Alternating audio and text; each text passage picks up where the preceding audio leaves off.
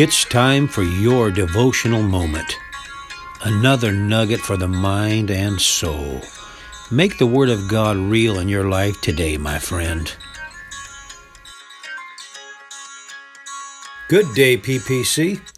I pray that this day finds you completely sold out to the things of God. Remember what John the Baptist said when he was talking about the Lord Jesus? He said, He must increase and I must decrease. More of Jesus and less of me is always a good thing. Praise the Lord. Listen to the patriarch Job talk as I read out of the 23rd chapter of his book today. Oh, that I knew where I might find him, that I might come even to his seat. I would order my cause before him and fill my mouth with arguments. I would know the words which he would answer me and I would understand what he would say unto me. In verse 6, Job says, Will he plead against me with his great power? No, but he would put strength in me. I read this recently and felt the thought come all up in my spirit. How strong do you feel today? Not physically, but how strong do you feel emotionally and spiritually?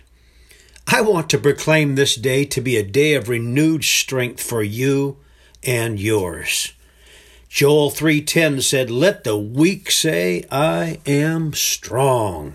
Strong in mind, strong in soul, and especially strong in spirit.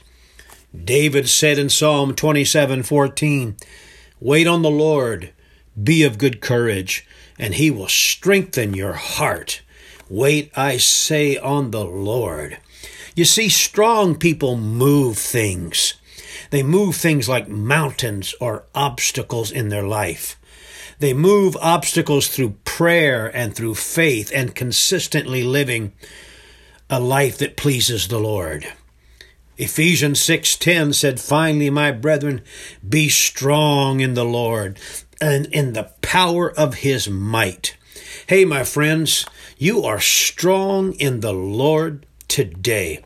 Why don't you make up your mind to move to move a few things that is things that are hindering you or things that are keeping you from God's best. The writer said, They that wait upon the Lord shall renew their strength. Isaiah 40, verse 31. I love you, PPC. I will say it again because I mean it from the bottom of my heart. You are the best. As your pastor, I am humbled to be connected with such caring and such generous people. We love you so much. Keep the faith, my friends, because your God is good. Praise the Lord. Think about it, brother and sister. Just a nugget to put into your heart today. Blessings, Pastor.